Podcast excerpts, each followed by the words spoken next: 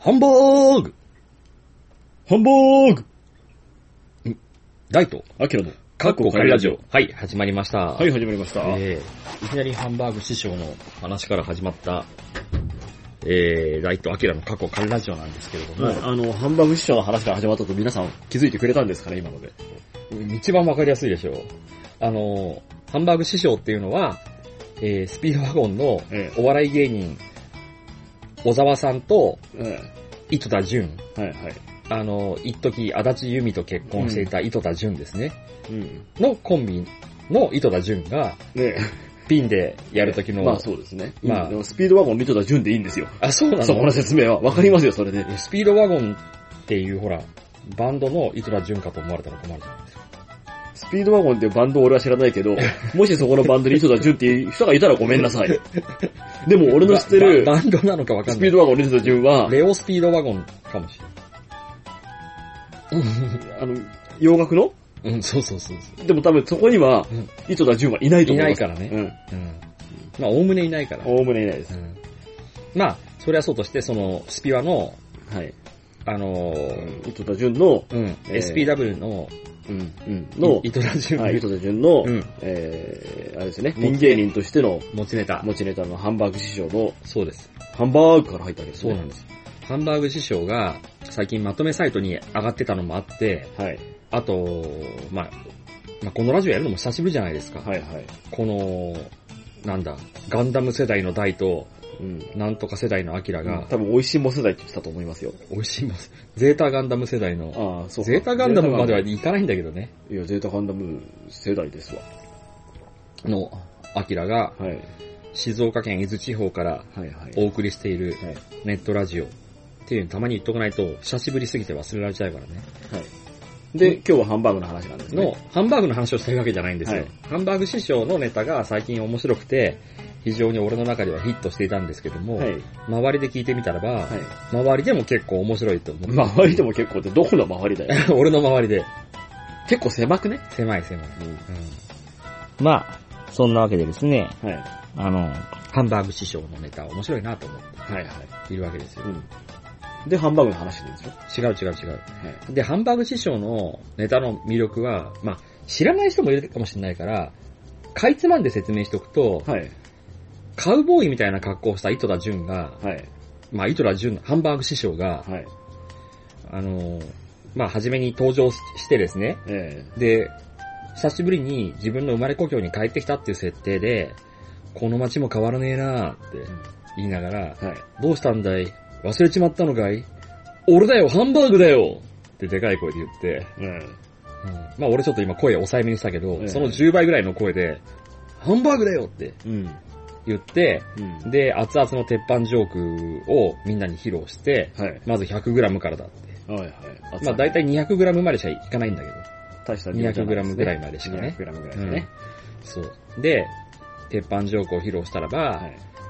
うーん、ハンバーグって叫んで、えで、最後は、えええ元気ですかって唐突に猪木の真似を始めて、はい7、8、9、10 10ってなんか両手をこうなんていうのええあの、誠ちゃんの和紙じゃないなんだろうな。まあ、それこそ猪木がこうなんていうの昔のプロレスラーがえ写真撮るときに、こう宣伝商材の写真撮るときに、手をなんていうのかな、こう手四つみたいな形でこえう、まあよくやるじゃないですか。フリッツ・ホンエリックがやるようなね。フリットメリックはなんか鉄の爪だからこう手をやるんだけど、うんアイアンクローのポーズをね、まあ両手こう、アイアンクローみたいな。ん。もしくは、バーンバーじゃない、なんだろうね。うん。まあ両手こうね。まあ両手を広げて、あの、あれね、人狼とかがよくやるようなね、ポーズね。人狼って何え人の狼、そう、ワーウルフみたいな。うん知らねえよ、よくやるポーズなんか。大体こう、ね、あの、怪物図鑑みたいな、狼男みたいなやつとうかん。出てくるようなね。うん。狼男図鑑なんて見たことがな怪い。物図鑑。怪物図鑑も見たことがないんだけどね。半魚人とか乗ってるやつ。まあ子供の頃あったかもしれんね。あるある。あるある。コロタン文庫とかね。そう、ホロタン文庫とかだ。コロタン文庫うん合ってんのかわかんない。大体そんなの。警部社大百科とかね。うん。小学館大百科。うん。あの、コロコロのドラえもんとかボオーボルとか百科乗ってるようなやつ。あいつ新ドラえもんオール百う科。ん新ドラえもんオール百科は知らない。うん。できるできないの秘密とかでね。、それは全然違うやつね。うんそれ、あの、小学館のあの、学研秘密漫画のシリーズ学研だ、秘ね密。は学研あの、あのその硬いやつだから意外と。意外とあの、背拍子とかしっかりしてて。あうんーね。まあウーウーマーの秘密みたいな ね。秘密シリーズね。そんなのあんの何 UMA って。UMA。 UMA。 UMA って未確認。未確認生物なんとかみたいな。うそんな新しいのもあったの ん。よし、わかんない。わかんないのに勝手に言うなよ。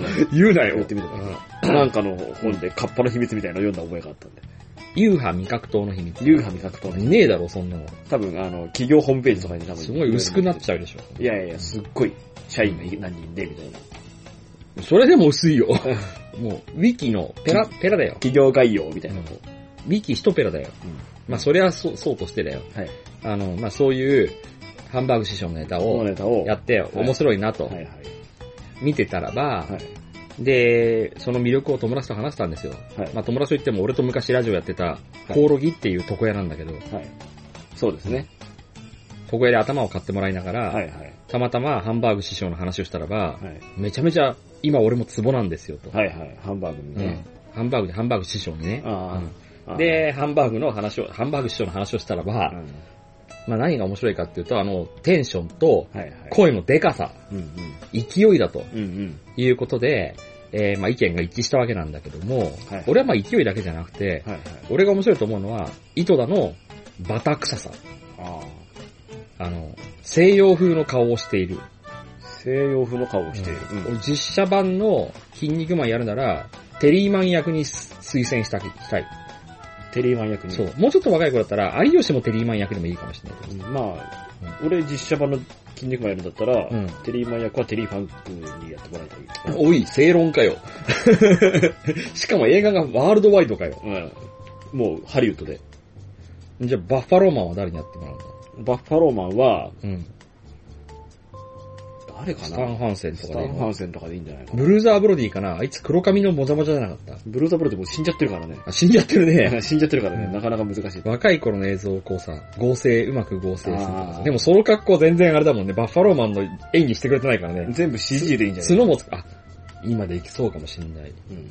こないださ、エロ、エロじゃないな。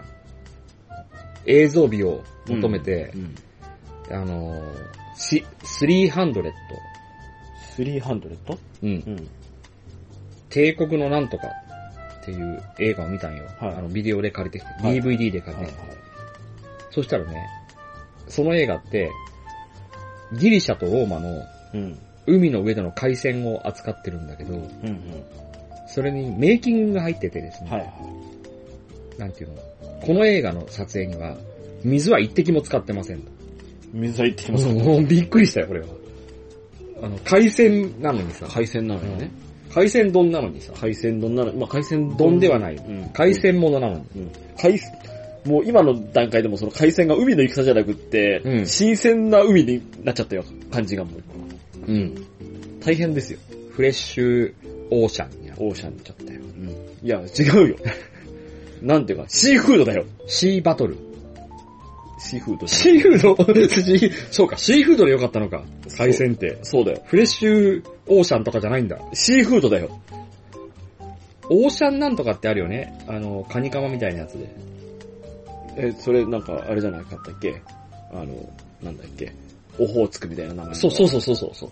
カニカマって、オホーツクとかもそうだけど、うんオーシャンなんとかって名前のやつもあるんだよ。うん。壮大な名前だなと思って。あオホーツクも結構壮大だと思ってるんだけど、あ、うん。わかんないけどな。うん。まあ、壮大だな。オホーツク、オホーツクっていうのが持ちネタの芸人がいたよね、昔。知らねえよ。知ってるよ。なんだっけなんだろうね。猫ひろしだよ。ああ。猫ひろしのネタの一部だよ。が、オホーツク、オホーツク。そうそうそう。猫ひろしで一番有名なネタは何だっけか。漂流圏。違う違う、なんか2回繰り返す。オホーツク、オホーポツーツマス、ポーツマク。ス。そうそうそうそうそう。それだ。それみたいに、うん。あのー、2回繰り返すオホーツク、オオホホーーツツククっていうのもネタもあった。まあそれは横に置いといて。横に置いといて。何の話だ糸田純の話だ。そうだけど、なんで今カニカマの話をしたのか。海鮮の話をしたからだよ。そうだよ。CG の話をしたからだよ。で、その海鮮の映画のちょっと、ちょっと、ちょっと前に戻るよ。うん。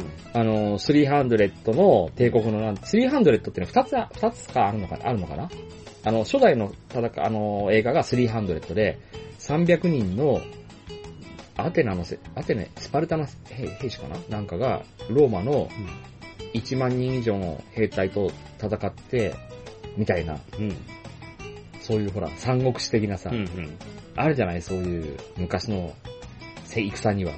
少数で、たくさんの兵を打ち破りましたみたいな。そうするとさ、だいたい田中良樹の小説みたいのにさ、うん。あの、少数で、戦いは数であるみたいな、うん。少数で多数を倒すというのは、いう話がよく歴史上語られるが、それが語られるのは、それがいかに稀なケースであったかということだみたいなうん。話でさ、よって戦いは数だみたいな、になるじゃない。うん。ドーゼルも言ってたからなう。ん。どうするもな、28ぐらいのくせにな、 28ぐらあいののくせ時ににな、だけど、男もこすよ、兄貴。ドーゼルもな、そんなこと言ってたけど、うんそもそもがそれじゃあな、その頃のギレンが40ぐらいだっけいや、もっと若かった。若いのかな、うんいや、結構年が離れてんだよ。あ、そうだ。間にあれがいるから。シリア。違う違う、そのもう一人。あ、サスロ。サスロがいるから、結構は、離れてるんだよ。うん。そうなんだよ。まあドーゼルは戦いの数で。ドズルもだからそうやって考えるとさ、うん。あの、ガレマが生まれるまではさ、うん。末っ子キャ末ラ、っ子で末っ子キャラなの。末っ子だよね。 二人だとさ、うん男二人だとさ、末っ子感がないじゃない。うん。まあ、間に姉はいたとしても、うん。姉か妹かサスロにとってわかんないけど。うん。だけど、男三人になると、うん三番目ちょっと末っ子キャラになるよ末っね子。キャラだね。うん。だけどさ、ガルマが末っ子キャラなのはわかるんだけどさう、ん。可愛いじゃん。まあね。それまであのドズルが末っ子キャラだったんだよ。そうだね。あれ、どっかで腹違いになってねえかな。かもしんないね。うん。でもほら、それだったらば、ガルマの方を怪しむべきであって、うん。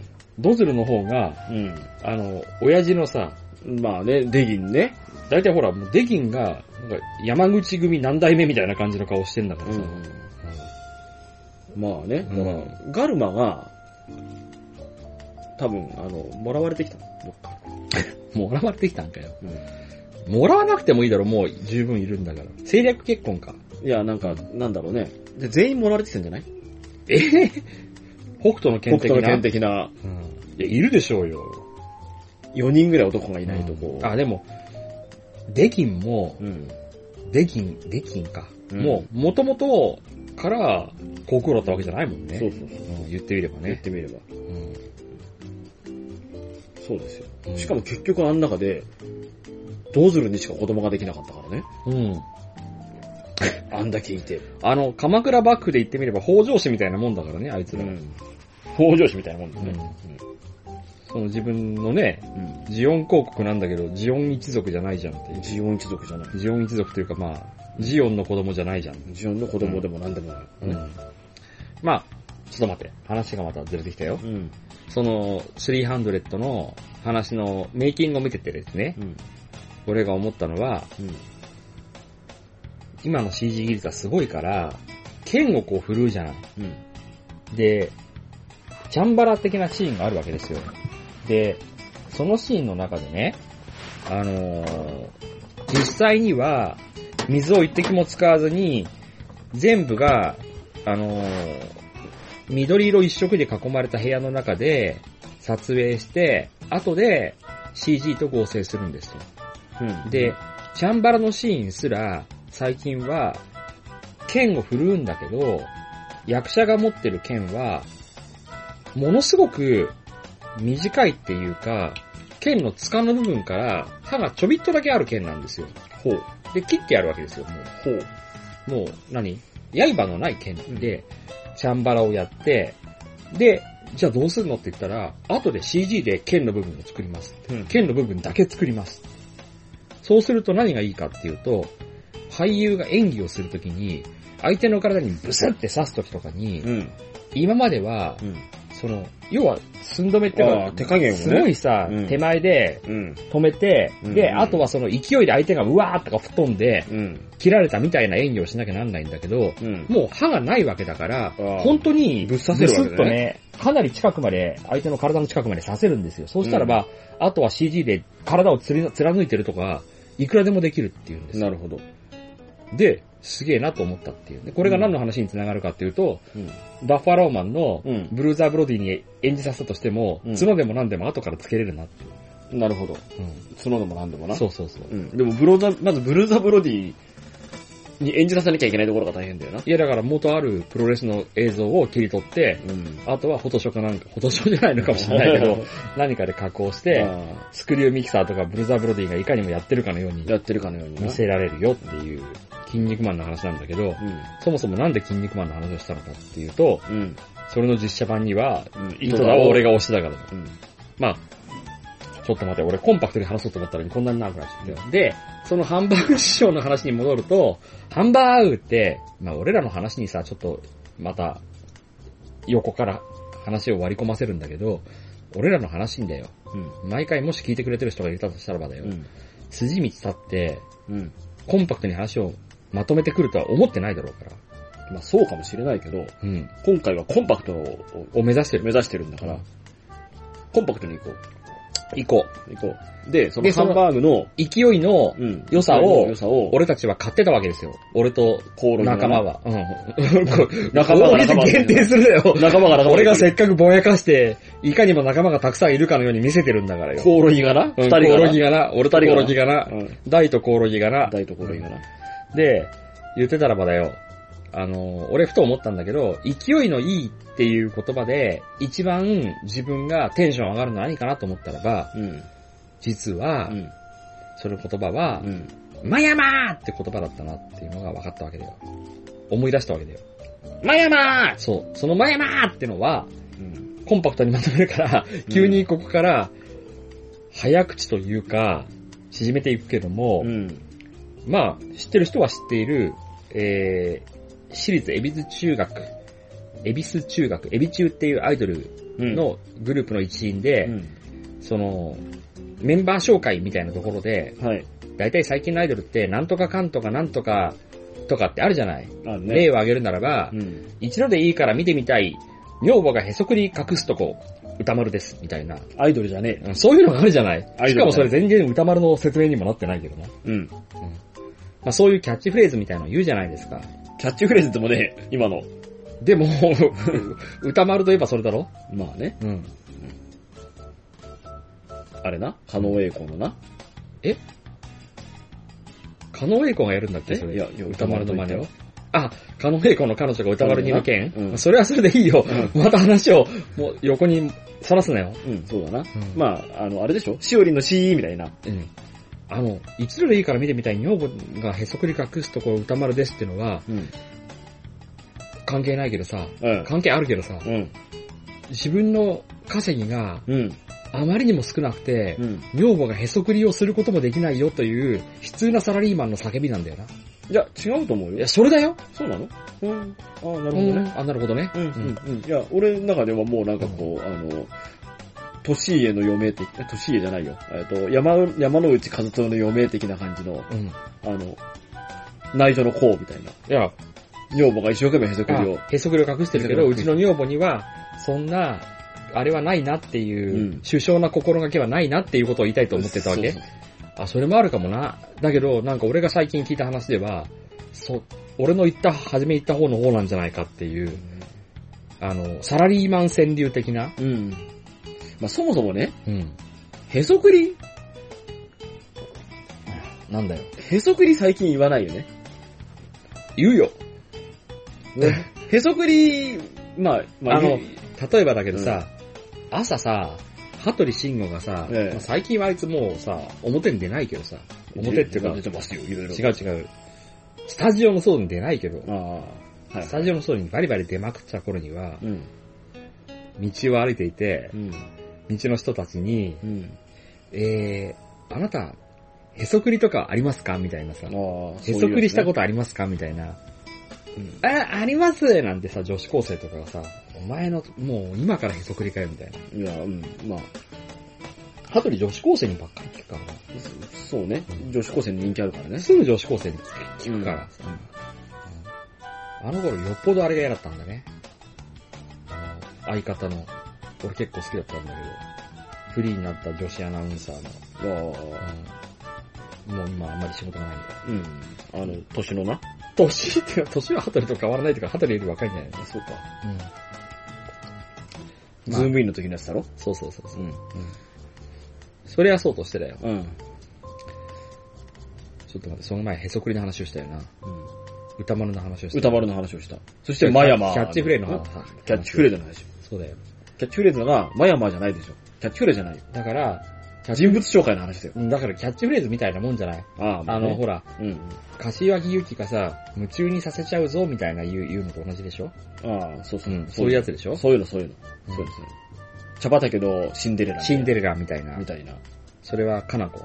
かなこ。うん。かなこ大山かな。うん、違う違え、う。全然違う違ね。う違う。かなこそれパワフルかなだから。パワフルかうな。んそう、そうそういうやつ、そういうやあつ。キャッチフレーズ。そうそうそういうやつ、プリンセスメグみたいな、そういうやつ。そういうやつ。うんほんまに。それバレーボールの選手じゃないよ。そう。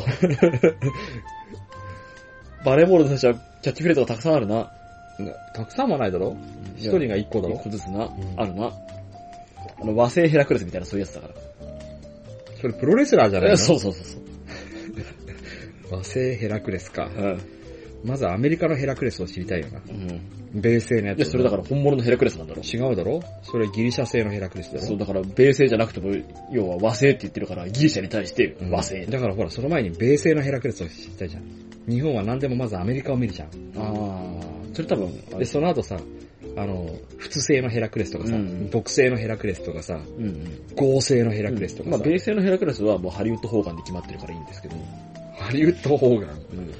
ハリウッドホーガンってなんか言うとなんかデブっちりのホーガンみたいじゃないか。デブチリの方眼みたいなス。タンドバイミーに出てくるデブっちりのホーガンみたいじゃないか。ブルーベリーパイをたくさん食べるやつな。ブルーベリーパイだっけそう、そうかな。うんだだけど、俺今デブっちりのホーガンって言っちゃったんだけど、ん。デブっちりのホーガンは、うん。スタンドバイミーうのん。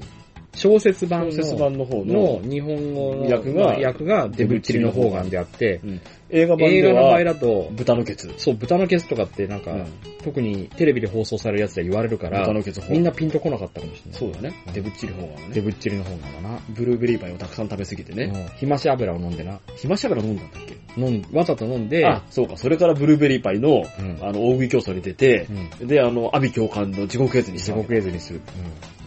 うん。 まあいいよ、それは。なんで余計なことをいちいちちょいちょい言うんだよ。キャッチフレーズの話か。うん。まあ、このラジオを聞いてるような人、おっさんたちには、今更だけども、スタンドバイミーは、現代、ザ・ボディだからね。そう、ザ・ボディ。あの、死体四季四季の中のね、は式って何四季っていう 4, 四話、あ、それの4部作なの。 4部作のうちうのん、えっと、な、夏だっけ夏なのか夏だっけなんうか、ん秋だっけなんか、そんなよじゃうあななとんこかろの、、あれ言ったらば、あの、春はあけぼの的にみたいな感じで言ったらば、そうそうそう夏は死体みたいな。夏はしたいみた死いな。体みたいなね。そうそういう話だよな。話ですよ。まあ、そんなわけですよ。詳しくないところでそんなこと言うと、後でボロが出るから、やめておきましょう。そうだな。馬のようにボロが出るからな。馬が全部ボロすると思ったら大間違いだぞ。馬は全部ボロをするよ。うん。まあ、それはいいんだよ。でだよ。えっ、と、話戻すと、その、真山。まやまー真山っていう女の子が、えっ、と、なんだ。あれにいるんだようん。エビ中にいてエビ中にいまして。その子のキャッチフレーズは、上から読んでも、まや真山ま下から読んでも、まやまお前早い。タイミング悪いな、お前。テンポ悪いな。いくら、ー言いたい世代だから。え言いたい、言いたい世言代いただいか世代なら。の。言いたい世代。誰よりも早く言いたい世す代。ごい嫌だね、俺ね。そのタイミングがあったの大嫌いなんだよ。上から読んでも、まやまー下から読んでも、まやまーうんうん。ちょっと待って、もう一回言って。上から読んでも、まやまー下から読んでも、まやまーあ、声裏返って、うん。その前にトンっていうのがね。うん。なんでその、あの、なんだ、あの、いやうんいいけど。まあ、いその、うん。テンポ入れたいわけよ。うん。まあいいよ。まあそういうまあそのまやま本当がはね。、まやまーって本当にでかい声で言って発散できるぐらいのいいキャッチフレーズなん ですよ。キャッチフレーズとか本名だよね、まやま。キャッチフレ ーズ上から読んでもキャッチフレーズ、まで含めればキャッチフレーズでいい だろ。そうだけど。本名かわからないよ。もしかしたら。リまング、リングネームだよね、それう、んまやまが。わかんない。マカワーかもしれないね、本当はね。うん。すごい言いづらいけどね、ママカワーだったらね。うん。でもそれだったら上から読んでもなんてキャッチフレーズは入れないよね。だってほら、芸名としては前まで言ってるから。まあ、本当はマタニかもしんないよ。またにかもしれない。うん。マミズーミかもしんない。わかんないけど、まあ普通に考えたら、うん。新山みたいな、こう、名字 が。真山がな、うん。ますます競馬っぽくなったけどな、新山。新山みたいな。いいよ。前までいいよ。うんその前まっていうのはすごい言いやすくて、うん。思わず好きになっちゃう感じがあるんだけど、うん。ところがね、俺はなんかね、真山っていう子のうん。ルックスがあんま好きじゃないから、うん。実はあんま好きじゃないんだよ。上げといて落とすタイプだな。あの、性格もいいのかもしれないし、キャッチフレーズもいいんだけど、ちょっとね、見た目が、俺にはだよ。要はほら、見た目とかなんとかの好みって全部人それぞれじゃん。まあまあまあまあ。だってね全世界のうん人がさう、ん今100億ぐらい、人ぐらいいたとしてだよ。99億9999万9999人が好きでもう俺が好きじゃなければ、ん俺の中では好きじゃないわけじまゃあんいいんだけどね。まあでも言ってもさ、うんアイドルグループに入るね、だから。まあまあまあまあ、そういうアイドルですよ。言ってもアイ、あの、しかもね、あの、なんかね、秋葉の地下アイドルとかそういうのじゃなくって、でもそれに近かったけどな。いやでもメジャーデビューしてるうんアイドルですかアら。イドルですよ。ねス。ターダストですよ。スターダストでメジャーデビューしてるアイドルですから、ディアステージで頑張ってるようなアイドルよりも、ランクは上のはずですよ。星屑のようなアイドルです。星く、 まあ、星屑ですかね、スターダスト。スターダストは星屑です。そうですね。うまあ、言ってみたらスターダストつながりで言ったらもう、ほら、あれぐらい。ん。なんですかももクロぐらい。ももクロ。ぐらい。ももクロの妹分です。ももクロに戻るんですからね。で、ちなみに、一応確認しとくと、あの、エビ中では、はい。俺も、アキラも、お前も、うん。なんですか見た目が好きなのは、はい。えっ、と、あれですよ。松野ですよ松野ですよ。夏のですよ。松野はなんかこうん。う、スタイルもいいし、うん。でキャラクターが好きなのは、お前が好きなのは、アイアイですよ。お、ひ広田、広田愛広田愛愛香じゃない、広田広田アイカです。愛香ですよ。俺はなんかあの、キャラクターが好きなのは、うん。あなんかちょっとチビのショートカットのやつ好きです。ち、チビのショートカット。うん。よく知らないけど。うん。うん。で、キャラクターが好きじゃないんじゃないか、それ。うん。それただ見た目が好きなだけじゃないね。松野に謝れ。うん。まあ、マスの方がいいですけどね。うん。マスのは声もいいですよ。アイアイも声がいいですよ。アイアイは声は、声優みたいな声だけど、松野の声は、なんていうの、お姉さん声ですよ。そうだなん。か、あの、AKB48 で言うならば、あの、二頭、萌えのちゃんか萌えのみたいな声ですよ。うん。AKB もだいぶ多くなってるからね。しかも萌えのなんてもう知らないですよ、みんな。そうですね。 AKB ハルゴンっていう人がいたんですけど、中川遥ですな。 AKB とうん。ジャカルタの JKT に所属したんですけど、はいはい。両方今日卒業を発表しました。はうん、ぁ !JKT まで。そうです。おー、遥がね。ジャカルタっていうかインドネシアで大人気になったのに、うんしかもインドネシアって人口多いから、ん1億8000万人ぐらい人がいるはずですよ。うんうんうんつまり、日本よりも多くの人に愛されたアイドルだったのに、大変ですな。 JKT は卒業するんだけど、うん。ジャカルタでタレント生活を送るのか、日本に帰ってくるのかわかんないところですな。まあでもね、ほら、あの、AKB 遥か多すぎるから、とりあえず一人切っとこうみたいな。そう いうはるかぎりね。遥か切りのね、ところをね。言いますよ、確かに、はるかは。うん。あれだってはるかだし。なんだっけ。あんまりはるか知らねえんじゃないか。え 遥かね。うん。うん。あれはるかでしょ。パルル。パルル遥かです。あと、あれもはるかでしょ。ハルキャン。はるきゃん。うん。ハルキャン遥かでいいですよね。だね。で、ハルーも遥かですよね。そうですね。うん。で、はるかじゃないけど、小島はるななんてのもいるしね。うん、個人ハルね。うん。うん。まあそんなわけで、はるかも多いから、うん。切っといた方がいいですよ。そうですね。う春限り。まあでも春はもう切ん。られてでます、けど。でですよ、ちょっと待って、話を進化あの加速させますよ。はい。で、前山のそのテンションが上がる自己紹介なんですけども、はい。すごく残念なことは、はい俺には前山は、ビジュアル的に合わなかったルックスが合わなくて、うんで、しかも俺から見ると、前山は、あの、前に俺が、そんなやついるのってずっと言ってた、うん。漫画家う、ん。ビッグジョーの描くところの女みたいな顔してるなと思ってるんです。ビッグジョーの役ところの女みたたいなね。い。うん。うんうん。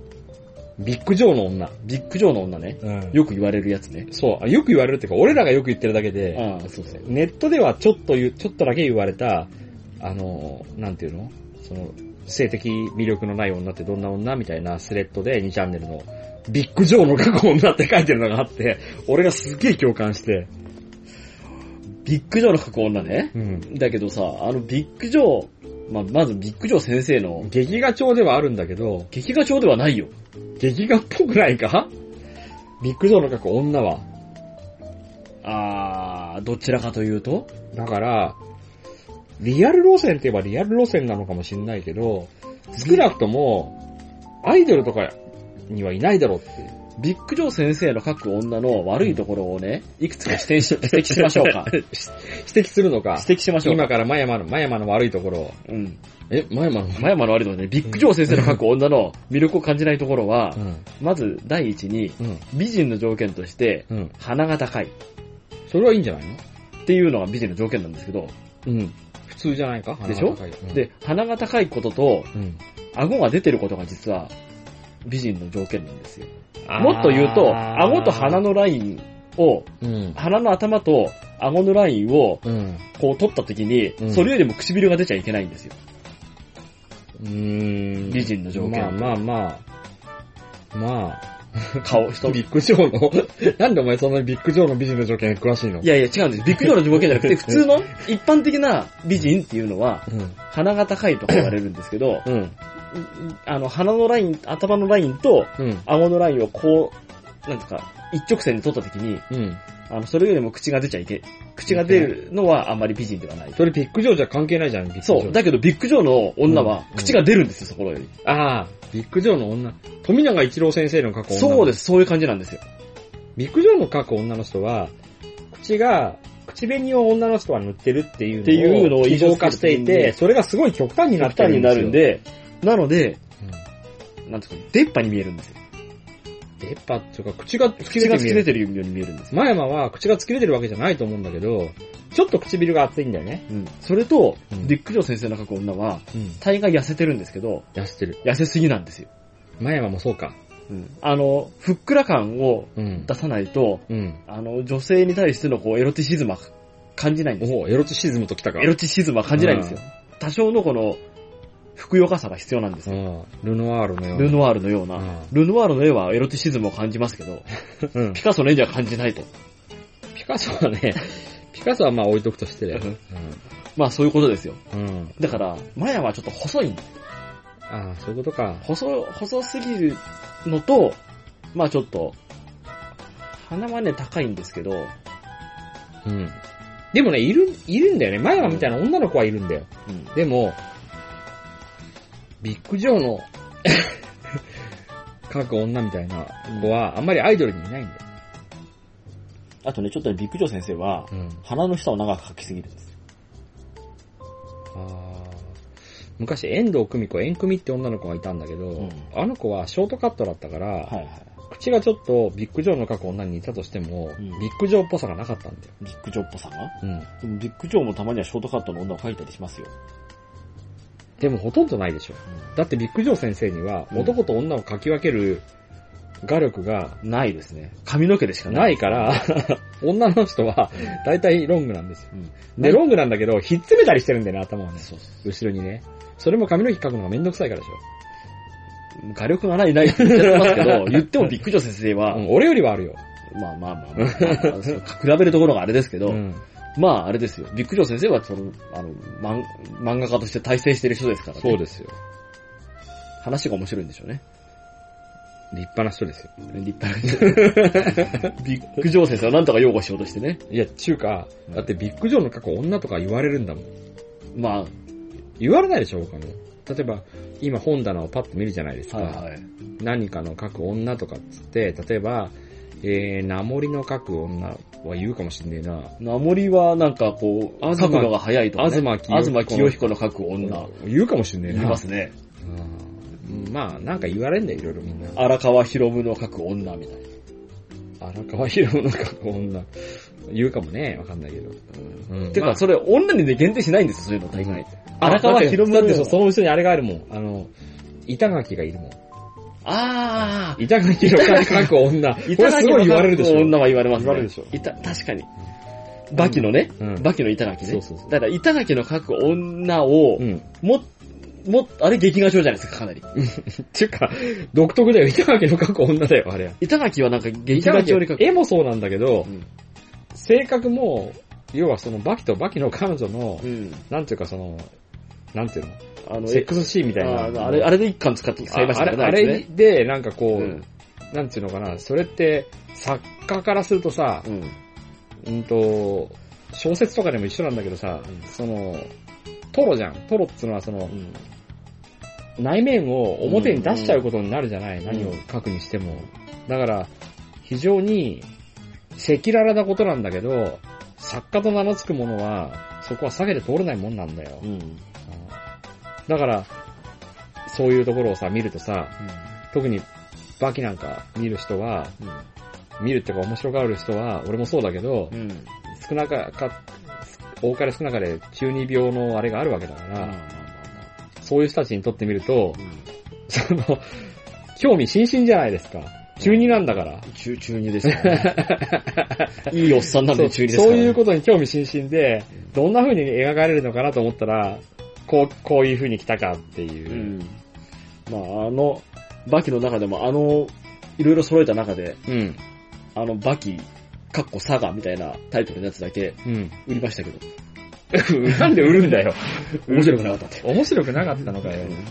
で、まあ、まあそんなわけそんなで、マヤマの話はね、うん。そういうことですよえっビッグジョン先生の書く女のような、はい。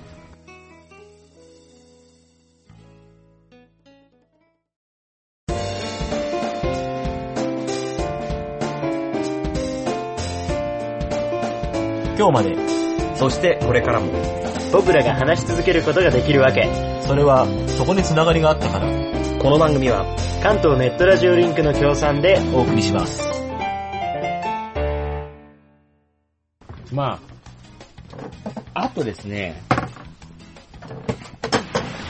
次の話なんですけどあ、も、はい、続きまして、うん、続きまし続 てき、まして、えー、えー続きましてという話えがー。続きまして、あと他にもさ、いろいろ最近思うことがあるんですけども、まあ、一つには、まあ、ベッキーとかがさ、ああ、もう、俺の周りでもスケベッキー、スケベッキーなんとかガキの使い乙女とかいろいろ言われてたじゃないえですかー、。ガキの使いを止めたのね。言なわんかねえ違よ。う。うん。ガキの使いじゃない。ゲスの、極み乙女だってんだっけ違う。えそれでもない。セカオは、あれ違う。ゲスの極み、ゲゲススの極み乙女であってんだそう、よ。ゲスの極み乙女だって。俺も今ちょっと、すごいあれしたんだけ嘘ど。ゲスの極み乙女の音楽は俺結構好きなんですよ。私以外私じゃないしか知られませんけど、うん何か。あとなんかキラーボール、キラーボールとかね。何が好きかっていうとね、あの、なんだろうな。まああれですよ。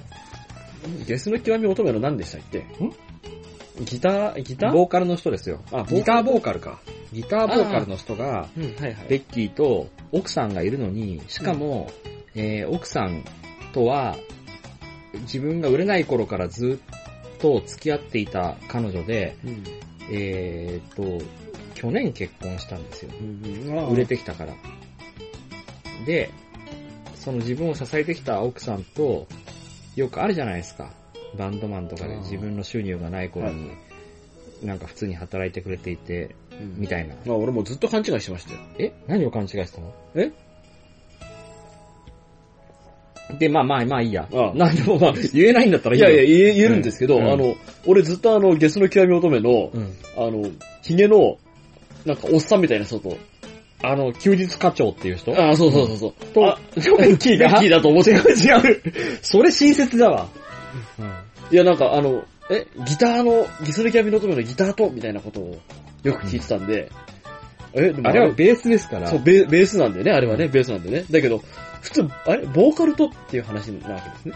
だけどね、うん。ベースの極み乙女の場合、微妙なのは、ボーカルも、うん。さしてイケメンではないんだよ、顔は。いや、だから、ベースボー、あの、ギターボーカルなんで、ギターボーカあルので、、おかっぱ頭のあれですよね。す、そうでおかっぱ頭のあれですよねね。。で、ほら、最近流行りのう、ん。ふにゃふにゃ声で歌うっていう、うんうんあの、ゲスの極み乙女もそうだし、はいはい。さっきお前が言ったあれもそうよ。セカオワも。セカオワも、どっちかっていうと、こう、ふにゃふにゃ声で歌うボーカルで、うんあと他にもね、いくつかあって、結構流行りの系統なんですよ。うん男ボーカルでふにゃふにゃしてるんだけど、うん音はなんか、凝ってるみたい。凝ってるっつうかね、なんだろうな、昔から比べたらさ、うんはっきり言ってさ、本当に昔から比べたらば、うんうんどんどんどんどん、新しく出てくる、そのバンドってのは、はいはい。演奏は凝ってるよ。ほ。うん。うまいと言ってもいいんじゃないううん。あの、そういう、そういうとなんていうのは、いろいろと反発されることもあるんだけど、うん。技術的には当然なんていうのかな、昔よりはるかに難しいことをやるし、うん。なんだ、他にも凝ってるよ、曲曲調は。うんだって、昔の曲を聴いてた人たちがそれを踏まえて、それとは違う差を出してくるんだから。まあそういうことですよね。うん。うん。まあ好き嫌いがあるかもしれないですけどね。あとまあ、よく言われるのは、歌とかギターとか下手でも、その今は技術が発達してるから、音の狂った音を正しい音に後から電子的に直せるからねっていうのがあるんだけど、うん。まあにしてもいいじゃんっていうね、音が狂ったやつを聞かされるよりは。で、ライブでは音が狂ったやつはそれは味として 聞けばいいじゃないですか。と思うわけですよ。うん。うんまあ、それはそうとしてですよ。うん。で、そういったバンドの中で、最近のそのグループは、それぞれみんな、いろいろ言われすぎるわけですよね。うん何するほら、最近あの、よく、日曜日にやってるワイドなショーで、ね松本、ダウンタウンの松本がええ困惑してるんだけどえ。、ん。今の世の中うに、ん。俺も困惑するよ。うん。何々ですかネット社会っていうか。おーおーネネット社会に。うん。何もかもがの情報がう、ん。すごく簡単にうん。みんなに共有されるから、うん。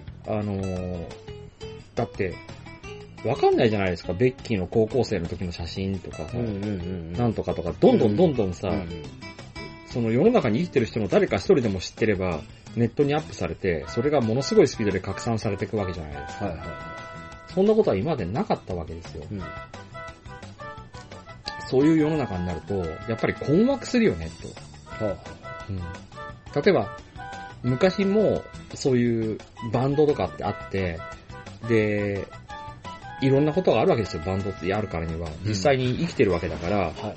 あのーファンの女の子と関係を持つとか、逆に女の子のバンドならファンの男と関係を持つとかってこともあるわけだけど、はいはそれは本人たちの秘密だったわけですよ。うん。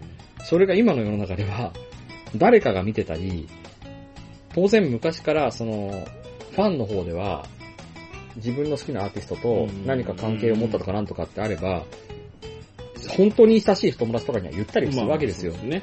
だけど、まあそこで止まってたのがう、ん今はもう、なんていう、情報として、うんどんどんどんどん共有されていく。はいで、本当か嘘かわからないまま、情報がどんどんどんどん伝達されていくじゃないですか。はいはい。いや、でもさ、うんなんですかね、それはさ、昔からのさ、言っちゃなんですけど、うん。まあ、その、一部の文化じゃないですか。いや、だけどね、あのー、あの、いや、いい、あの、その、例えば不倫がどうこうとか、うん、何やかんやとか言ったって、うん、みんなやってたことじゃないですか。みんなやってたっていうのは、要はその、バンドを追っかけるとか、うん。芸能界であったりとかっていう世界ではやってたやこっとじてゃなたいでこすか。となんだけけど、そのやってたことっていうのが、うん今までは、あ、そんな噂があるよねって言って、アイドルが男の子と付き合ってるらしいよとか、ど。はいはいはいは結婚しているなんとかっていう歌手は、い。うん。いろんな女性と関係を持ってるらしいよと。はいはい。でも噂でしょって言ってたわけですよ。まあでもそれを明言してるバンドのメンバーもいたわけじゃないですか。それは別にそれは、そういうのは困らない人たちですよ。うん。うん。それは別に困らない人たちですよ。はいはい。うん。あのーそれが不利に働かない人たちは別にうそういうのは公言するんですけども、ん。で、で、それでまあ別に、ね、分かっててやってるんじゃないのっていう。いや、分かってないじゃないですろか。んなこと分かってないじゃないですか。ベッキーは、ゲスの極み乙女のボーカルとの私的な LINE のやり取りをまさか公開され、世間、世が。界中に公開されるのは分かっそて、れはそうなんですよ。いや、そこですよ、一番のポイントはう。ん。一つには、その、SNS も含めて、私的なやり取り、まあ、まず流出しちゃった場合なんですけども、はいはい。文字のデータとして、テキストデータとして、コピーしまくるわけですよ。コピーされまくるわけですよ。うん。これが、あの、デジタル社会の一番のポイントで、昔、本当に昔のところに行くと、あれと同じですよ。本ってもんが、実際に書いて、書い、書き写して広まっていた時代から、活版印刷の時代になったみたいに、うん、ああの、要はね、そのね、うん、デジタルデータ、まあ、いわゆるね、LINE であったり、メールであったり、うん、なんであったりっていうのが、公開されるってことは、分かってなかったと思うんですけど、うんそれ以前の問題として、いや、だけど、ゲスの極み乙女うのん、メンバーたち全員が、うん、あの、まあ、女、女性キーボードかなんかもいましたけど、うん、まあ、あの、異性とうん、何らからの接触をして、うん、まあ、あの、ベッドインするとかそういうふうなことは、うん。バンドをやってる以上は、そういうことはあるでしょと。いや、違うんですよ。今そこで話題になってることはう、ん。奥さんのいる結婚した人が、もうやってたでしょと。別の人と付き合ってっていう証拠があった場合には、求断されるっていう世の中、世の中っていうか当たり前。うんで、しかも求断されるのは、だからお前が言ってることはわかる。お前が言ってることはわかる。うん。あの、そんなこと昔からあるし、不倫のどこが悪いんだっていう姿勢もいっぱいあっただろうっていう話なんだろうけど、で、なおかつ、だ、だからだよ。うんだから、ゲスの極み乙女の方は、のボーカルの方は、ロックンローラーだから、そういう叩かれい。ない。ベッキーは違う。清純さと、その、全く身が潔白であるってことを売りにして、テレビ CM を勝ち取ってる女の子だから、そういったことをやっているってことになると、一気にマイナスになって、その10社あったというテレビ CM が全部切られて、むしろ、違約金を払えと言って、10億ぐらい稼いでたっていうのを6億ぐらい、違約金払えと言われるような立場になるっていう。うん。まあ、だけど、それもほら、業界内では分かってたこと、分か、分かることでしょと。いや、業界内でわかることはいいんだけど、うん。それが世間一般に拡散されたからいけないんであって、うん。業界の人だけで収まっているんだったらば、あの、スポンサーのたちも、テレビコマーシャルのスポンサーたちも何も言わないですよ。分かっちゃったんだもん、世間一般うん、そうなんですけどね。いや、や、だけど、そのさっき言ってたのは、このネネットの、ネット社会になりましたと。うんなりましたよと。うん。で、要は今までだったらそんなことはなかったことが、うんネットによっていろんなことが知れるようになりましたよと。で、それで困っ、困るというか、知れるようになったって知れるいう、いう、言うのが、ちょっとさっき俺言ったけど、んもう一個あるんだよ。知れるようになったっていうことともう一個は、証拠が残るようになったってことなんですよ。本人たちのやってる LINE の文字が証拠ですよ。だけど、そたれだがの、噂じゃないんそでれすよ。がね、知れるようになったうん。社会にうん。芸能界の人たちがいるわけじゃなくって、芸能界の人たちがそこにだけがそこにいるわけじゃなくって、うん。全員がいるわけですよ、一般人もい。ますよ。いるわけですよ。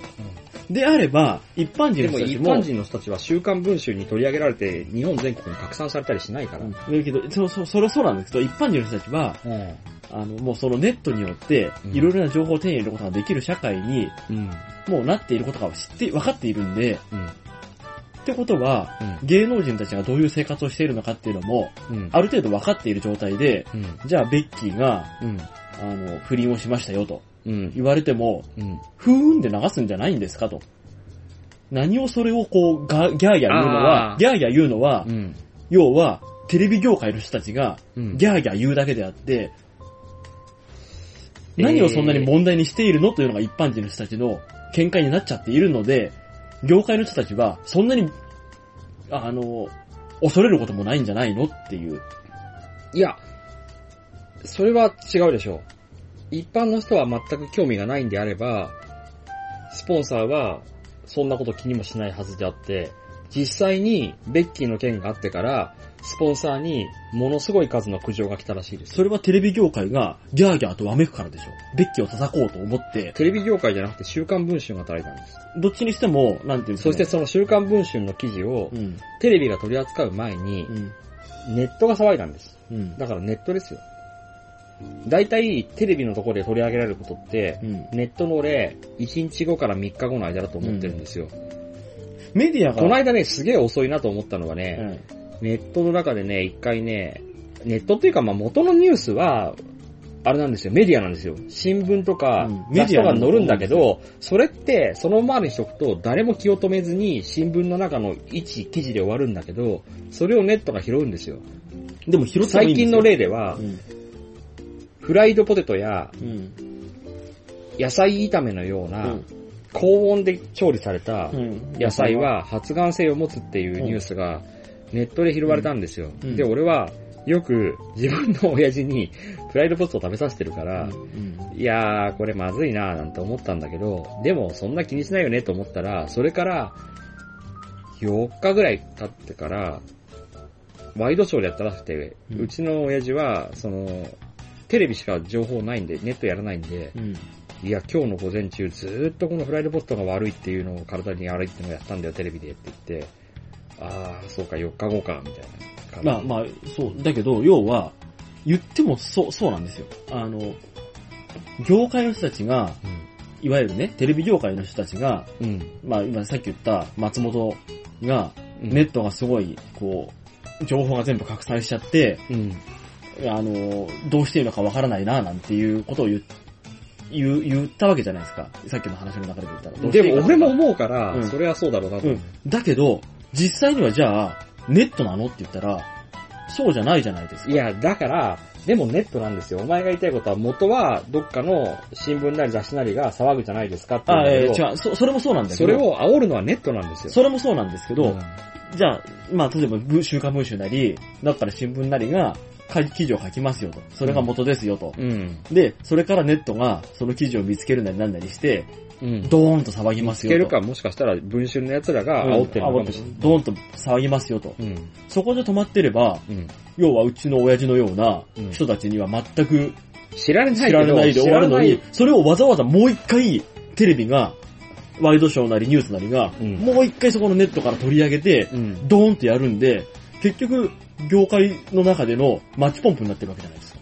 まあ、それはそうなんだけど、で、それをは言しょって、しょうがないんですよ。どうこう言ったって、しょうがないってのはネットで話題になってるものを、うん無視すればいいじゃないですか昔は無視したんだけど、うん無視するのは不自然だってことの流れになっちゃってるし、もう一個には、その、番組作るテレビとかそういう新聞とかの側も、ネットから拾った方が、ネッ楽トでは楽ですよ流行ってるものの方が取材に行くより楽だから、うんそうするんですよ。うんで、もうそれは、さっき言ったように、あの、テレビ CM、まあベッキーの話で言うんだったら、ベッキーの CM がうん。 10本あったのが、うん全部、こう、オファーが取れ、あの、終わったみたいなことになってれば、そうそうそううんそしたらそれはスポンサード側からしたら、うん。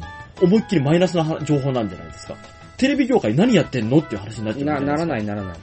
ああ、やっぱねってなって、で、俺は思ったのが、その、ネットの側も、ですか。スポンサーの意向としては、うんベッキーのそんな悪い噂なんて、テレビ発信でガンガンやられたくないわけじゃないですか。ネットはね、ネットのユーザーはネね、ットでややられる分にはもうしょうがないよと。ネットのユーザーはテレビ局大嫌いなんだけど、うん芸能人もあんま好きじゃないんだけど、うんスポンサーは大好きなんだよ。うん。なんかそういう風に俺は思う。うん。なぜかっていうと、スポンサーは正義みたいな感じののが、あの、っていうか、自分らが働きかけてうん、好きなタレ、え嫌なタレントを辞めさせるとかなんとかっていうのは、うん。スポンサーにしかできないことなんうで、ん。そういうことそですよ。の、自分らはスポンサーの側にいるんだよね、ネットの、なん叩いたりする人たちっていうのは。うん。なので、その、ベッキーとかなんとかになった時に、あの、スポンサーがおおりましたみたいなのがなったらば、うんみんなスポンサーを応援するんだよね。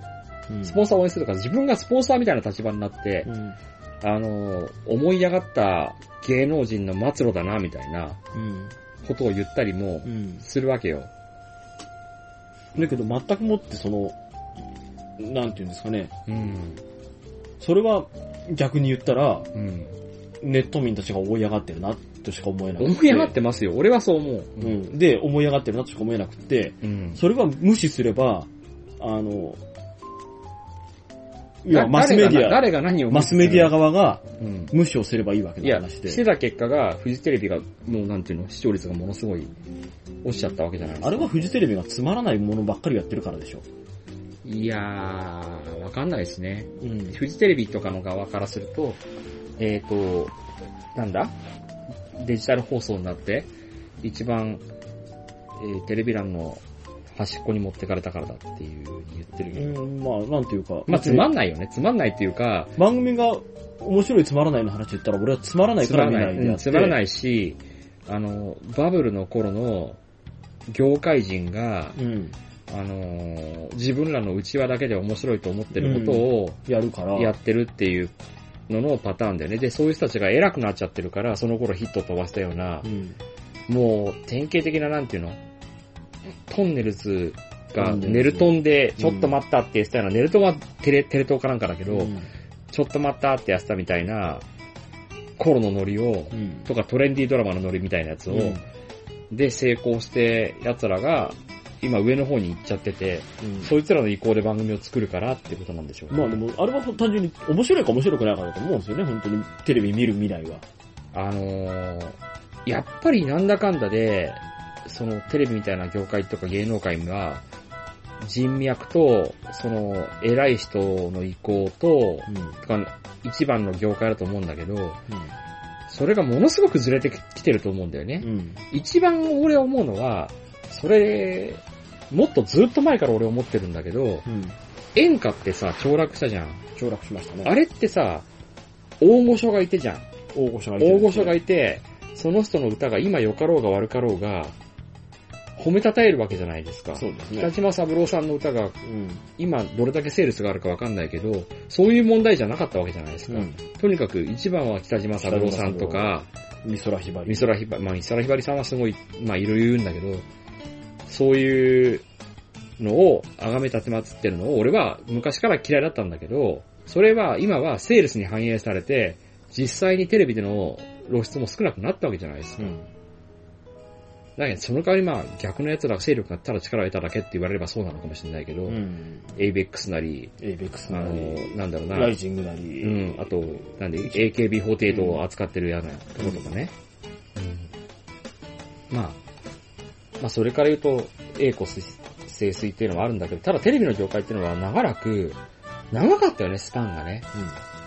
あの、ある人が例えば権力を持って、それを、いつまでもいつまでも持ってるよな、うん。まあ今も一緒でしょう。長いでし思ってるよね。ょう。うんう。ん、今でも思ってるけど、それがまあ健全化っていうか、ある程度おかしいなっていう声が出せるようになったのは確かに、ネットみたいな、その、利害関係が少ないメディアがあるっていう、マスメディアじゃないメディアがある。マスってのはでかい、うんあれだから、それじゃないメディアがあるっていうのは確かにそれかもしれないよね。例えば、和田彦に文句が言えるようになったとか、うん。坂井正明に文句が言えるようになったとか、だよね。最近で言ったら、その、最近でもないか。久米宏にも文句は言えるし、うん。古舘一郎にも文句は言えるし、あの、相棒の水谷豊にも文句は言う人はいるし、まあでもね、そういうことによって、ダウンタウンすらもう老老害とか言われつつあるもんね。ダウンタウンも、あれもそうでしょう。爆笑問題ももう、爆笑問題は、元から、うん、好きな人はいるんですよ、爆笑問題とかも。いや、嫌いじゃなかったんだけど、どんどん嫌いになっていくね。あの、いや、でもね、でもやっぱね、一番嫌いになっったのは、うん最近の話ですよ。スマップの話が出た時に、あの、サンデージャポンだっけ、はいはいあれで爆笑問題はなんかスルーしたらしいね。まあ、スルーはいいんじゃないですか、うんそこには関わりたくないっていう姿勢なんでしょう。いや、誰だっけな、ディープスペクターが、はいそれがおかしいおかしいと声を上げたらしいんですよ。はいはいはい。そうしたら、えっ、と、医者の女医の西川先生が、はい何がおかしいんですか私には全然わからないですね、みたいなことを言って、はいはい。テリー伊藤はうん沈黙を貫いて、うん。爆笑問題はおかしいことはないでしょうみたいなことを言って、うん体制におもねたっていううん話で、まあ、爆笑問題のに関しては、他のタレントはいいと思うんですよ。うん爆笑問題のあの太田っていう人はいるじゃないですか。あの人は一人でめちゃくちゃなことをいつもやっていて、うん。うん。あの、番組の進行をいつも妨げてまで出てきては、うん。で、言う理屈が、俺の狂気を見せたいからだって、みんなは俺の狂気を見たいんだって言うんだけど、自分で狂気狂気って言って、あの、デッキレースでやる狂気なんか見たくないよな、みんなっていうのあるようね。ん。で、そこまで言うくせに、でかい権力には逆らえないってのが、ううん。んすげえつまんねえなっては最近言われてはいるけどね。まあでもね、言ってもね、太田なんて昔からね、そんなにあれですよ。い先やー輩には何も言ってませんよ。いや、なんか言ったらしいじゃん。よく昔ダウンタウンと盾ついて、うん。とかいう噂話があんじゃん。で、ダウンタウンの二人に呼び出されて、うん。芸能界辞めるか、今ここにある椅子で思いっきりぶん殴られるか、それとも土下座するか、三つの中から選べって言われたっていう噂話だよ。うんで、田中が無理やり太田の頭を土下座しろって押さえつけて、うんすいません、もう二度としませんって言って、うんダウンタウンの悪口は言いませんってうん、いいけどね。言って。でも言ってもね、ダウンタウンですからね、相手がね。爆笑問題がね、うん、あれですよ。たけし、志村に文句を言ったところは聞いたことないですよ。タモリ、たけし、志村。うん。まあ絡まないんだろうけどね。そうだなところジョョージ。ところジョージ。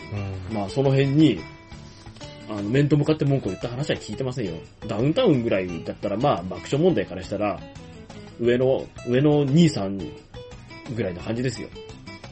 言ったって、うっちゃんなんちゃんぐらいのもんですよ。うん。なんとも微妙なところですな。うん。たけしとかにはシンパシーを抱いてそうですね。爆笑問題はうん。爆笑問題はなんか、立川男子系の、うん。なんか、あれじゃないかっていうふうに、流れを、うん。流れと思う思いたいと思ってるところで、うんそうすると、たけしもそれの流れっぽい感じっていう、うん感じだからね、なんかね。ね、でもまあ、そその辺もでもね、芸能界もね、わかんないですよね。上下関係の話すると、じゃあ、まあまあまあまあまあまあ待て、話がちょっとそれつつある。うんマスメディアの話か。マスメディアの話で。マスメディアとネットの話ですそうね。だね。それに話を戻すとだよ。うん。まあ、マスメディアもネットを全く無視はできなくなってきてはいるんだけど、最近はまた共存関係になってきてるよな。共存関係ってもともと共存関係なんだけど、俺はネットの奴らはネットの奴らで文句があって、うん。あの、テレビなんかいらねえよ、俺らはネットしか見ないよって言ってる奴がいっぱいいるんだけど、うんでもネットの情報元は新聞とかテレビのネタが多いぜっていう。まあ、そうそうう、んそれはそうで間違いないです。うん。だって何かが、誰かが何かをニュースにするニュースは、そういったところの情報を元にしてるニュースだから。だって自分発信のニュースなんかしたって、うんそれは言ってみたら、あの、さっき言ったナインティナイン、ナインティナインっていうわけか、あの、フジテレビのうん内輪ネタの話で終わっちゃうわけだから、そうだね。俺とコオロギが、あの、ハンハバンバーーググ師匠に、まあ面白い、まあハンバーグ師匠自体はもうテレビ発信なんですけ そど、うそうそう、そういうことよ。う。うん。何かをネタにするのが、何かのメディアであることは結構多いよね、本当に。う映画を見てどう思ったとか、うん。えー漫画を見てどう思ったとかっていう、ゲームをやってどう思ったとかっていうのは全部それは元々は、そういうありもの、出来物のありものを、あれだからねう。ん。まあ、全く一からってなかなか難しいよね。なかなか難しいうん。と思うよ。昔のものの掘り起こしとかでも、あれかもしんないな。ううんん。っていう、そうだな。今の話は、まあ、ゲスの極み乙女とベッキーの話か。その話をしたんだよね。うん。でもまあ、ネットとメディアが今のところは結構いい感じに融合してるのかなと俺は思うんだよ。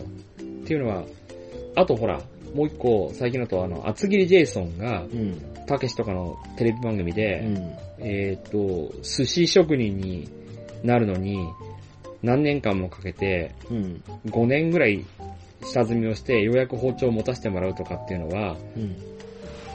無駄なトレーニング、無駄ななんていうのかな、トレーニングだっていう話、発言をしたり、あるいは、日本の会社の中では、無駄なことが多くて、一番の無駄は、自分と違う意見を言うやつは、自分の敵だと思うっていう。自自分のことを嫌ってるんだと思うっていう意見を言って、まあそれに関して賛否両論、いろいろ巻き起こしてるっていう話なんだけど、はいはい。まあ、まあね、厚切りジェイソンはね、うんあれですもんね、あの外資系の会社役員。会社役員ですもんね。うん、で、なんか、やつは人生相談コーナーみたいのもやってるらしくて、いはい何かのメディアで、はいはかなり真摯にはそれに関して対応してるっていう話で、い。うん。まあ、だけど、まあわかる。俺はわかるんだけど、わからない人は多いだろうなと思うんだよ。ジェイソンの考え方は。外人の考え方そのものなのかな。うん、そうですね、うんジェイソンの言ってることはわかるけど、んそれはできないよっていうのが、あれだと思いますよ。いや本当のとこだよね。本当のとこだと思う。あの俺、俺もすごい思うのはさ、まあ本当に私事で申しもどうしようもないんだけど、うん。自分の住んでるコミュニティの中うん。とか、自分の所属してる会社の中とかで、まさにそれだもんっていう。う例ん。えば、自分と違う意見は敵であって、あの、自分のことが嫌いなんだっていうふうに考えるってのは、そればっかしだなとは思うよ。で、それに関して、あれを求められるのは一番困る。お前どっちの味方すんのうん。お前どっち側なのっていう。うん。どっち側とかじゃなくて、それって、あるもん、あるトピックに関しての、ある意見に関してはこっち側で、ある、また別のトピックに関しての意見に関しては、これが正しいと俺が思うってのが、本当のとこなんじゃないのと思うんだけど、そうならないじゃんっていうのがあって、で、それはひ、ひいてはっていうか、一番根本的なことを言えば、まさに国会やってることがそれじゃんっていう話で、うん。あの、政党とかってあって、やるわけじゃないですか。ある意見に関してはどうなのって。あの、各の、各一つ一つの各論テーマでやれば、全部各国会議員は、俺はこう思う、私はこう思うがあると思うんだけど、それができないじゃんっていう、あの、党議拘束とかなんとかで、いや、私はこう思うけど、俺は自民党だから、こういうふうに、こっちに投票しますとか、いや、私は、あれだから民主党だからこ、こ、こっちですとかって。まあね、あの、あの、要は、まあ、日本のね、社会がそういう風な話だってことを厚切りジェイさんが言うと、うん。あの意見が違ったものに対しては、うん。その違う意見を言うのは、敵対しているとか、そうそうそう。嫌っているとかってことを厚切りジェイさんが言うと、うん。主に会社の中での仕事の話でそういうことを言ってると思う思うんだけど、うん。それが厚切りジェイさんが言えるのは、うん厚切りジェイさんは、職場で偉いから、いや、アメリカ人はそうでもないらしいよ。アメリカ人っていうか、日逆本人以外は、うん、下っ端でも、言うときは言うらしいよ。その意見がうん日本で言えるのは、うん。あ厚切りジェイさんがまず外人であるということうん。と、厚切りジェイソンがうん。会社の中の役員であるということと、その二つがあって、日本人でも大きな会社の中の役員がそういう意見を言えば、それはそれで通ると思う。トヨタの、うん。例えば、まあ、あの、役員、うん専務とか、そういうふうな立場の人が、うん。いや、あの、我が社では、あの、意見、違う意見のことを言うと、こう、敵対してるとか、どっちの味方だとかっていうことは、うん。なしにしましょうやと。うん。そのトピックに対してに、あの、限っての意見の言い合いってことにしましょうやと。うん。というふうに言えば、それは通るはずは、発発言なわけですよ。ならないと思いますよ。俺はなんかね、例えばトヨタのね、一番偉い人がね、あのーそういう意見に関しては、何も、その自分の、なんていうのか、自分の意見を言いましょうっていうようなことをうん。言ったとすると、うんそのを受けた下の部下たちはみんな、その社長の言うことと同じことを言うと思う。で、そうでない意見は言わないと思う、やっぱり。そうですかね。うん。なんだろ逆に言うと、日本でそれをやるにうな。は、いや、それはね、うん。社長がどうのこうのじゃないんですよ。日本人は生まれてからずーっと大人になるまで、みんなと一緒にしなさいって言われて育つんですよ。まあそうですうよん。だから、あの、じゃあそれが言いやすいような環境にするには、で厳格にその会社の中田舎じゃでな、くてもどこに住んでても同調圧力っていうのは常に受けてるんですよ。うんなんとかだよね、ねーって言われて、あ、そうですって、そうだよねって言わないと仲間外れにされる世の中で住んで生きてるんだ。だから違うと思ってても言うことは全部、あ、そうだよ、そうだよねってなりますよ。日本人は厳格に何かこうペナルティを設けさせる場合には、何に対してのペナルティなのえっ、と、同調圧力をかけてはいけない的な感じ。まあ、それ じゃあ、あの、ぐあの、具体的ではないんで、うん。自分と違う、上司の意見に歯向かったものに対して、うん。パワハラを行ってはいけないという、ことにた、ことうんの厳格な規制を設ける。そうか。っていうことをすれば、意見をこう言いやすくなるんじゃないかなと。うん。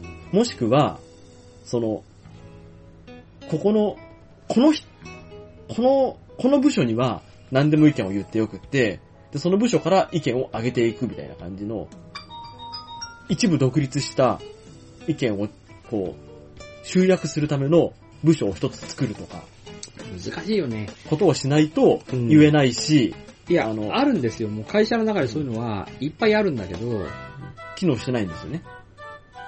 うーんとね、機能してないっていうかね、まあ、た例えばある例で言うと、うん。大概の大きな会社にはこれがあるんですよ。あの、パワハラを受けたらば、電話をあ、パワかけるパワハラ110 110番みたいなのがあるんですよ。うありますね。で、ある会社、俺ね、結構ね、転職が多いもんで、いろんな会社に行ってるんだけど、ある会社の場合、これ日本を代表する電話の会社うん、なんですけど、うん。そこの会社の場合は、こんなでした。パワハラ110番っていうのがあります。はい。ここに電話をしましょう。で、その、各部署、なん、なんとかかとか、そういうレベルになると、そこの課長さんがこう言うんですよ。えーっと、なんとか110番っていうのがあります。パワハラ110番とか。そこに電話かける前に、俺に相談してください。うん。いきなりパワハラ110番に電話かけることは絶対にしないでください。いきなりパワハラ110番でかけないと、パワハラ110番の意味が ない。ないんですよ。ないんですよね。そこで握りつぶされるんうで。ん、でもね、パワハラ110番に仮にかけたとするじゃないですか。はそうしたらパワハラ110番の人が、その、パワハラをしてるという訴えがあった人に、パワハラお前してるんだってなって言うでしょ、おそらく。言うでしょう。え、俺してませんよ。だってお前の部下のなんとかさんがそう言ってたぞって言ってしまったら、何の意味もなくねっていう。こういう意見があるんだけど、気をつけなさいよという注意喚起だったうらん一回とどまるんじゃないんですか、そういううの。ん、まあそうしたら多分、なんかパワハラ110番に電話かけたやつがいるらしいけどな、やめろよお前ら。ってなるのかな。でもそれはもう一、再度のパワハラなんで、うんそれをもう一回言われたらもう、懲戒解雇ですよ。まあ、俺が勤めてたそのある会社に関して言うならば、はい。パワハラ110番に電話があったらしいんだよ。うんあいつだよ、あいつだよな、おそらく。つって言われて、まあ、しばらくしてその人をね、辞める、辞めました、自分うんで。辞め、自分で辞めるように。うん。まあな、なっちゃうんでしょうけどうんなね。りまわ、すかんないんですけどね。でもパワハラ110番に電話かけるぐらいの気概を持って電話かけるんだったら、もう徹底抗戦の構えじゃないですか。した方がいいけどね。徹底抗戦の構えじゃないですか。そうじゃなかったらパワハラ110番にまで行かないじゃないですあか。のでもね、その人ね、辞めさせられるまでにね、1年以上かかってね、でも徹あ底、の、あいつ多分パワハラ110番にかけたやつだから、下手すると裁判に持ち込まれるかもしれなもいちかろんら、そうなりますよ。だから、1年ぐらいかけて、訴えないように、説得して、それから辞めさせました。うんまあでもね、そうですよ。どうなんですかね。でも、最近でもそういう上司とで、かなんとかで、で、別の会社の。の話もちょっとさせてください。ん別の会社はね、パワハラ110番がありました。うん。うん。そこではね、パワハラ聞いたことないです。いいじゃない。逆にその、なんていうのかな、みんながパワハラになるんじゃないかっていうことを、ビビるわけですよね。ビビっちゃってて、うん。すごいなんかこう、下に置かない感じのそう。取り扱いをするわけですよね。うん後輩たちに。うん日本でももう、1、2を争う自動車会社でした。そこはね、あの、パワハラを、うん。なくなると思いますによなるから、普通、普っていう通、かね、そういうもんですよ。してるのかもしれないけど、あんまり無駄なことはしない。そこは無駄なことはしなかったから偉いと思った。うんうんまあいいや。それはそうとしてね、だからやりようはあるんですよ。うんやり、な何のやりようですかえっ、と、同調圧力とかなんとか。ああ、まあまあまあ。うん。でもね、上から下まで一気にはならない。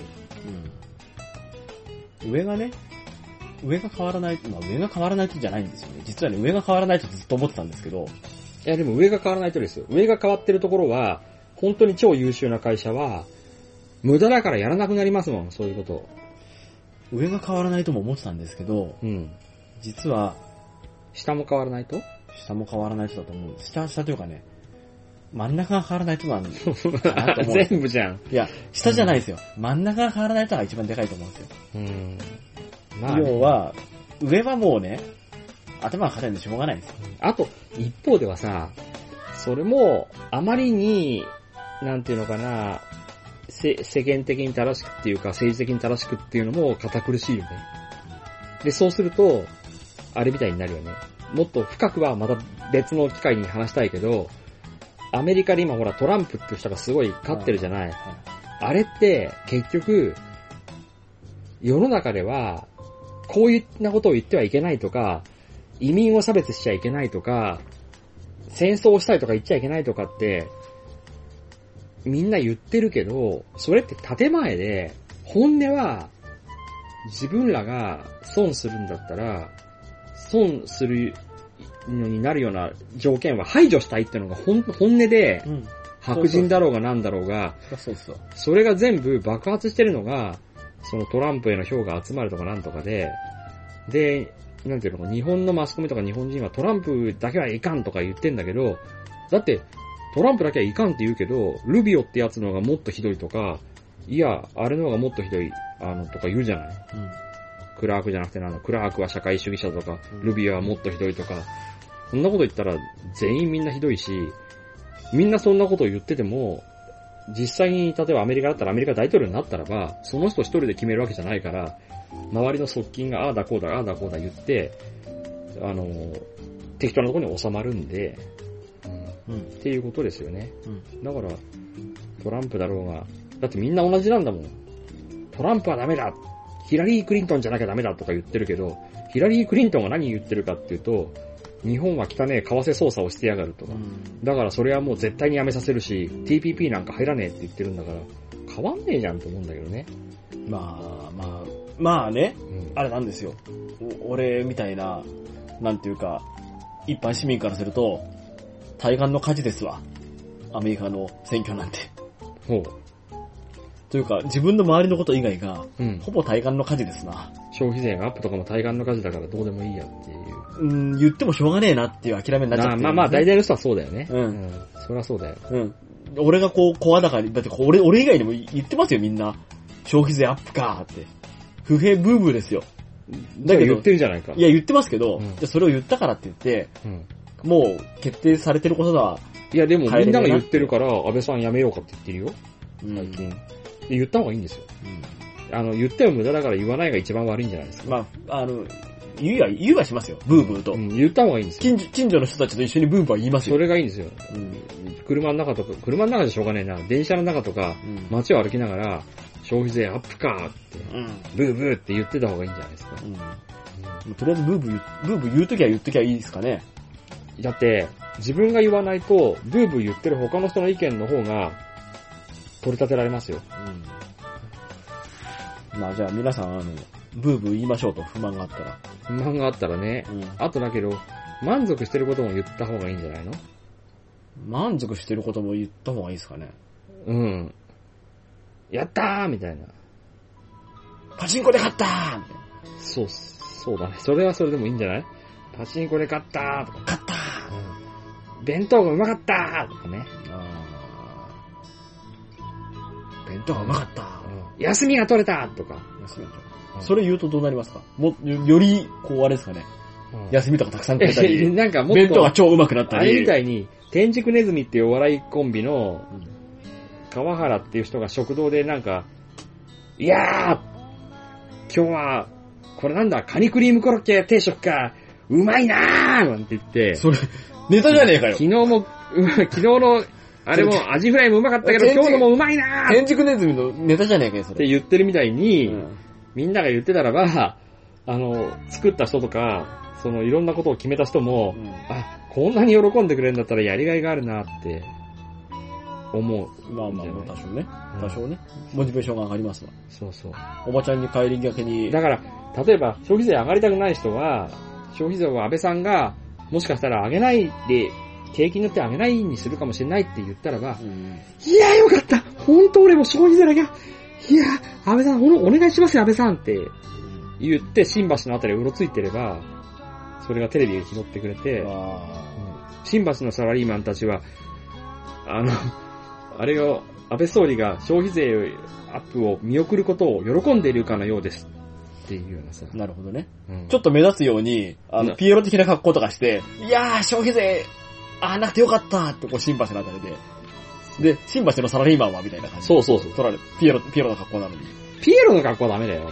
みんなでスーツ着て新橋に集まって、消費税上がんないといいな上がんない、あ、上がんないって言ってんのよかったみたいな、そういうデモ活動とかやったらどうなのあー、新橋でね。そう。だって新橋のサラリーマンばっかり聞くんだから。新宿のサラリーマンなんて聞かないから。新宿の場合ね、雪が降ると行くからみんな。あー、困っで、雪が降った時に、た困った困った。雪が降った時に 雪が降った時に新宿は、新宿で、うわ、消費税が消費税がって言うべきだね。そんな感じだよ。何かあった時に、うん。沖縄の米軍基地とかでも言ってたからねそうそうそう、消費税上がんなくてよかったみたいな。うん。そう、米軍の奴らは、米軍の奴らじゃない、沖縄の人たち普は、天間とか基地は困るけど消費税の方がもっと困るよね、みたいなことを言った方がいいんだよ。消費税さえなんとかしてくれれば、みたでいもな。う基地なんかどうでもいいよいやいや、それはあれだけど、基地のこともちょっと考えてもいいかな。いや、もうですね。辺野古でも普天間でもどこでもいいよ、食事でさいえや、。それはあれだけど、うんまあその人によるけれどよね。うんそれをそういうバターにしてね、消費税のアップを抑えるとか抑えね。るね。うん。手ですよ。だからベッキーと、あの、ゲスの極みのところに。だからそれもインタビューをされたとするじゃない、うんどっかで。俺らはされないけど、東京の方とかで。したら、え、ベッキーとゲスのゲーム止めうーん、まあ、安倍さんが消費税のことも考え直してくれるんだったら許してもいいかな。ね。いや、悪いことだとは思うけど、うんでももっと悪いのは、安倍さんが消費税上げることだよね。消費税だよね、とかね。。うん。ベッキーがゲスの極みよりも、消費税が上がることの方が悪いよ。そらそうだ、ベッキーは俺らに関係ないけど、消費税は関係あるものとかうね。んそういう話をね。そういう話ですよ。まあ、じゃあまあ、清原容疑者が。清原まあ清いや麻薬は悪いけど、悪いけどもでも消費税上げるのはもっと悪悪いいよよ。ね。だって関係があるもん、俺には。麻薬打ったのは清原かもしんないけど、俺打ってねえし、うん、そう。けど消費税上がったら、俺もだって困る。俺、もだって金払わなきゃねえもん。俺も首くくんなくなんないよ。俺も麻薬打たなきゃなんねうん なんでだよ。まあそういう風なことなんでね。そういう、だから、声を上げるってことも、たまには大事なんだ。えもん。まあ、そうねうん。まあ、たとえハンバーグっていう声でも、上げた方がいいと。それは意味がわかる。消費税それも変でそれすよ。消費税上がっちゃうから。上がっちゃうんだ。望んでるみたいになっちゃうから。はい。じゃあ反対って反対何に反対するか。全部にダメだな。まあよく考えてください。